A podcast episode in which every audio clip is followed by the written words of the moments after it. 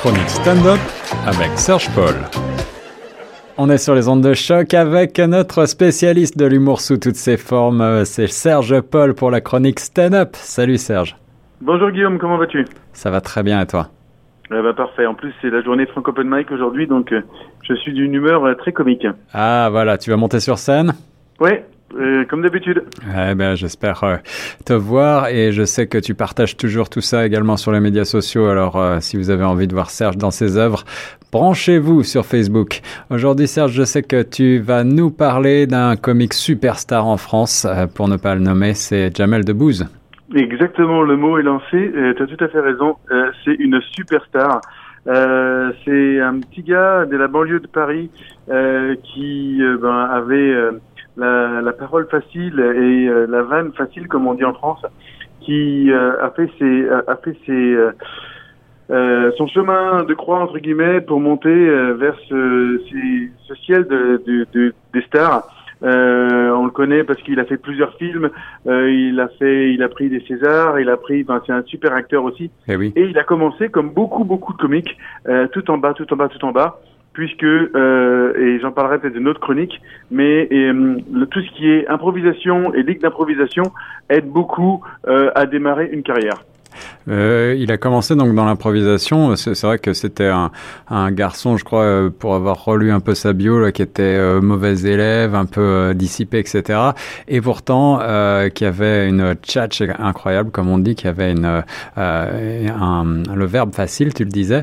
Et exactement. C'est ce qui lui a permis de faire ses armes sur la scène, et puis ensuite à la télé, et même au cinéma. Et puis, il est très connu dans le monde du comique. Alors, quels sont les grands jalons de sa carrière, justement? Ouais, donc alors c'est ça. J'en parlais aussi par une autre chronique de comment commencer peut-être de monter sur scène. Il y avait plusieurs techniques, mais une dont j'ai pas parlé forcément, c'est effectivement passer par l'improvisation. C'est ce qu'il a fait, il a été découvert par accident, entre guillemets. Il était à l'école et comme tu as dit, c'était un petit délinquant, pas quelqu'un de criminel, mais voilà, il faisait un peu des bêtises de son âge. Et puis il y avait un club d'improvisation dans son école. Il a été remarqué par le directeur de ce club-là qui s'appelle Alain Degois, qui est vraiment quelqu'un de très connu dans la région parisienne et dans le monde de l'improvisation. Et puis, il s'est avéré qu'il avait des gros talents d'improvisateur et il pouvait faire rire assez facilement les gens. Et en fait, avoir un talent, c'est bien, mais il a appris, grâce à ce cher Alain Degois, à pratiquer, à développer des exercices et puis à devenir vraiment bien meilleur dans ce domaine-là. Donc, ça l'a valu même de partir à l'époque pour des rencontres internationales d'improvisation à Montréal. Il a même joué devant le président de la République, François Mitterrand, à l'époque. Hey. Donc, il a atteint effectivement des gros sommets et ça lui a permis d'être visible. Et cette visibilité-là l'a amené à adorer la scène, à vouloir monter sur scène et à faire du stand-up, et aussi à faire de la radio et de la télévision.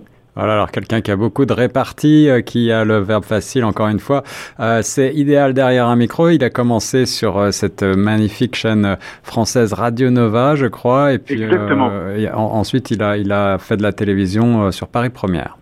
Tout à fait, et en faisant vraiment des émissions de radio qui partaient un peu dans tous les sens, mais qui étaient quand même très contrôlées. C'est ça ce qui est typique de Jamel Debbouze. On a l'impression de son insolence et de sa façon un peu touriste d'être en émission de télévision. Je sais pas si vous l'avez déjà vu, c'est un peu le cas, ça donne cette impression-là. Mais c'est très travaillé, tout ce qu'il fait, c'est assez impressionnant. Et donc cette émission de Radio Nova, dans les années 90, a débloqué beaucoup de choses au niveau de la radio, où les DJ étaient parfois un petit peu trop classiques, où ils partaient vraiment dans les extrêmes, dans le rap et dans le hip-hop à l'époque, où ils étaient très très sérieux, et Jamel était vraiment entre les deux et était capable de faire les deux choses en même temps, tout en étant très rigolo.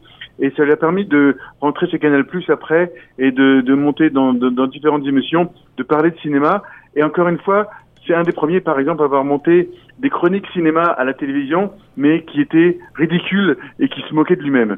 Ouais, beaucoup d'autodérision chez Jamel. D'ailleurs, il y a quelque chose qui me vient. C'est vrai que surtout au début de sa carrière, dans sa diction, il y avait une manière de parler qui était un peu des faux bégaiements qui étaient très caractéristiques de son style. Exactement, et c'est tout à fait quelque chose de travailler chez lui parce qu'il s'exprime très très bien, mais c'est une façon d'exprimer des gens, des petits jeunes de banlieue aussi, qui pensent dire les bons mots et puis les disent de la mauvaise façon. Donc, et encore une fois, comme j'ai dit dans une chronique précédente, l'autodérision est très très importante quand on va faire du comique et d'être capable de se moquer de soi-même. Donc, une des phrases très connues de Jamel Debbouze, c'est quand il parle de sa star de football préférée. Au lieu de dire Zinedine Zidane, il va dire Zinedine Zidane. Et en étant très fier de ce qu'il vient de dire, alors que bon, c'était un petit peu ridicule, mais ça fait rire tout le monde et puis ça le fait remarquer au cinéma. Et il commence effectivement même une carrière de cinéma à la fin des années 90. Et il passe de films comiques de premier degré à des films très très sérieux comme Amélie Poulain, où d'ailleurs il reçoit un César de l'interprétation. Puis après il va dans des films comiques beaucoup plus subtils, on va dire, ou mieux travaillés entre guillemets, comme Astérix et Obélix, Mission Cléopâtre, où il explose et il devient effectivement le personnage qu'il est actuellement en fait.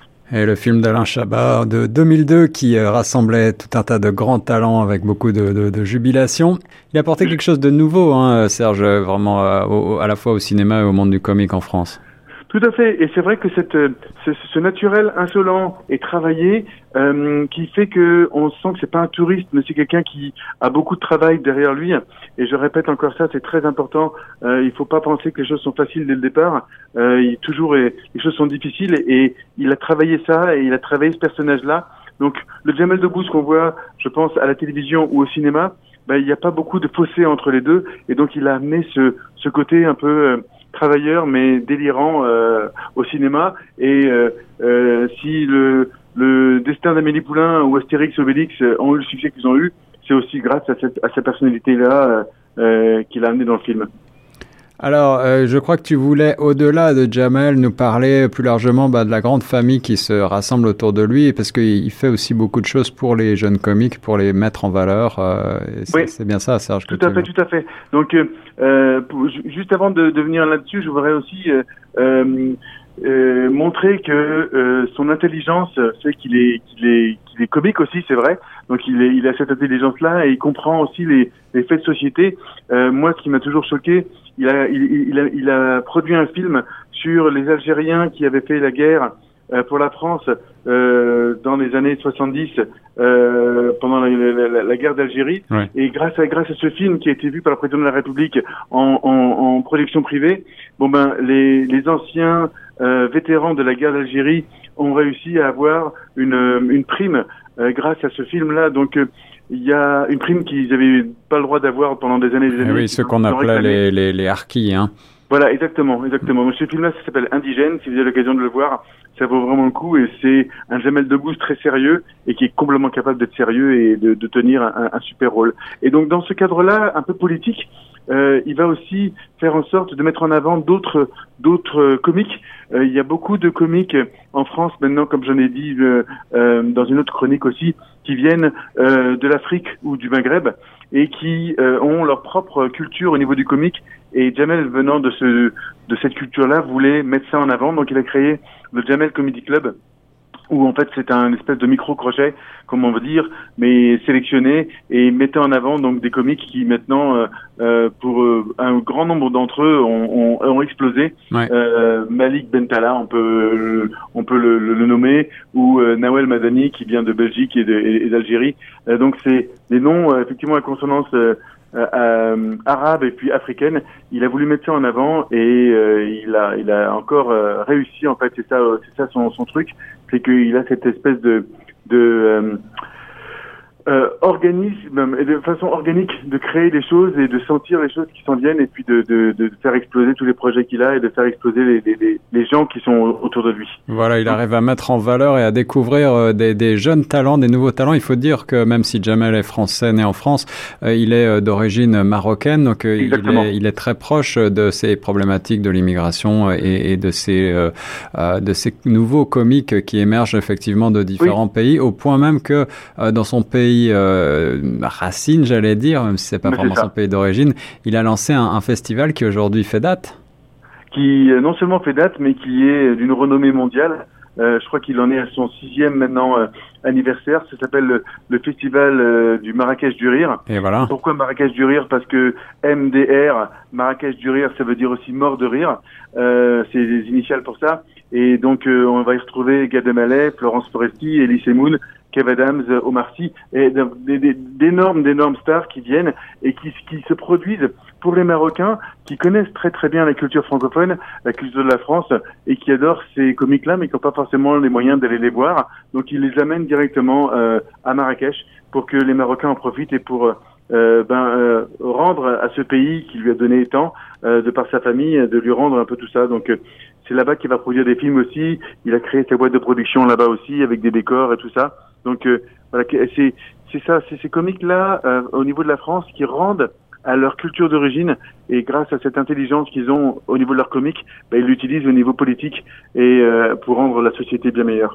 Voilà, et puis parmi les comiques qui se produisent au Marrakech du Rire, on pourra aussi citer Patrick Timsit, Elise Moon, encore Rachid Badouri, Franck Dubosc et j'en passe, et des meilleurs. Je vois que t'as fait tes préparations aussi, Guillaume. Ah, ben, lorsqu'il s'agit de rigoler, on n'est pas les derniers.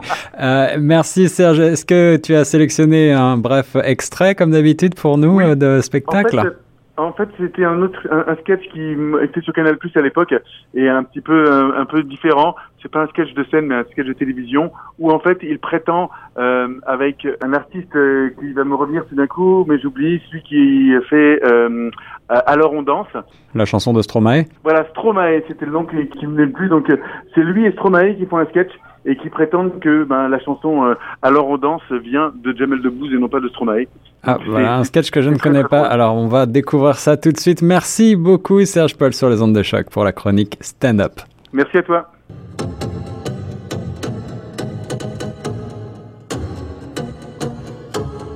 Excuse-moi de te déranger, mais tu serais pas en train de faire de la merde? Ouais, c'est vrai. Hein, c'est bien ce qui me semblait.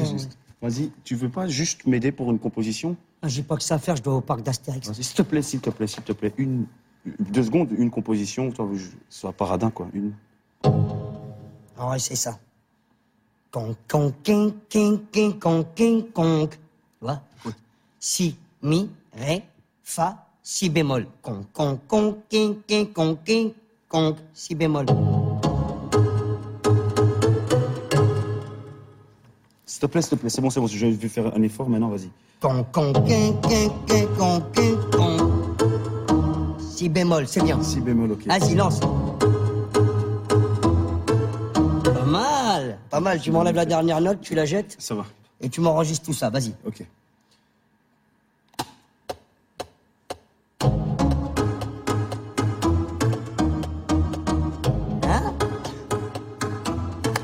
qu'est-ce qu'on dit alors? Merci. Ah, c'est pas mal, hein? Ouais, je peux pas. Non, encore, c'est pas fini, tu peux encore... Pas que ça à faire, je vais aller au parc d'Astérix. 5 minutes. Grosse caisse claire. Con, con, quin, quin, quin, con, quin, con. Grosse caisse claire. Grosse caisse claire. Parfait. Recording. Ok. Tu vois, il y a un truc un peu sanguinolent. Tu vois? Un peu dépressif, tu vois, un peu nonchalant, de la désinvolture. Comme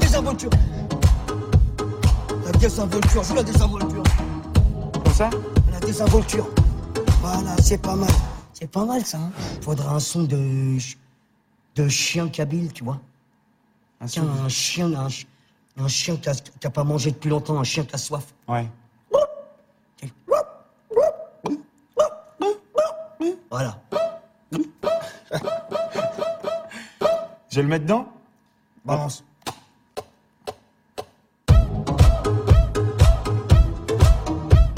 C'est bien. Ah, c'est génial. Il manque quelque chose. Un son de bignou.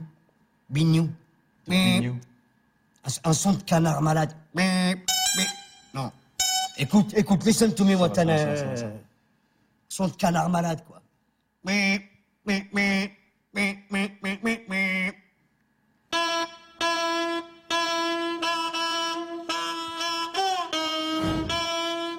Recording. On se l'enregistre direct. Voilà, c'est bien.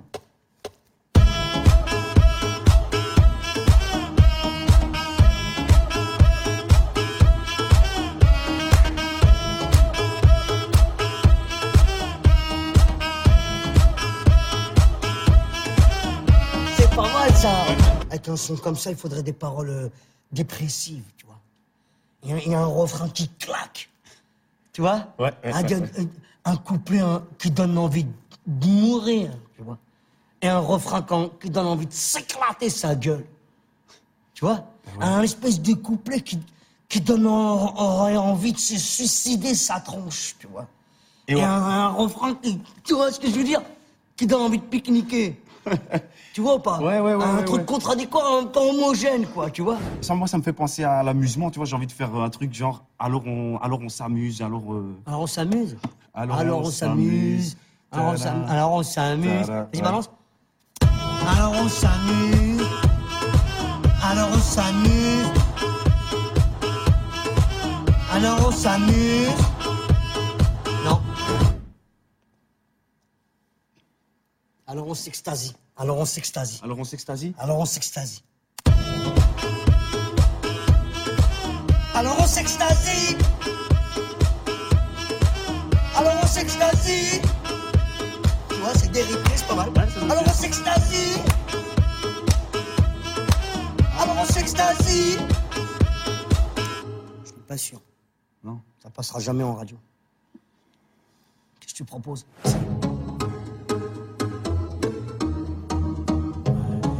Qui monte là. Ouais. Laisse monter la chute. Alors on.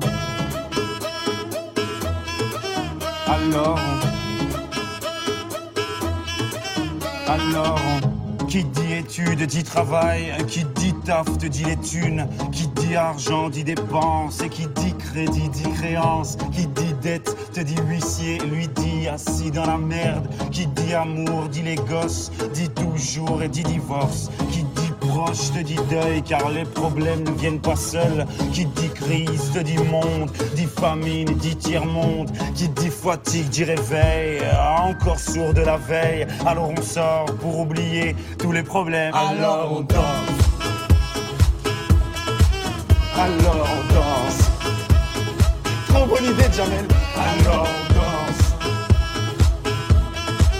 Alors on danse. Alors on danse. Et là tu te dis que c'est fini, car pire que ça, ce serait la mort. Quand tu crois enfin que tu t'en sors, quand il y en a plus, eh ben il y en a encore.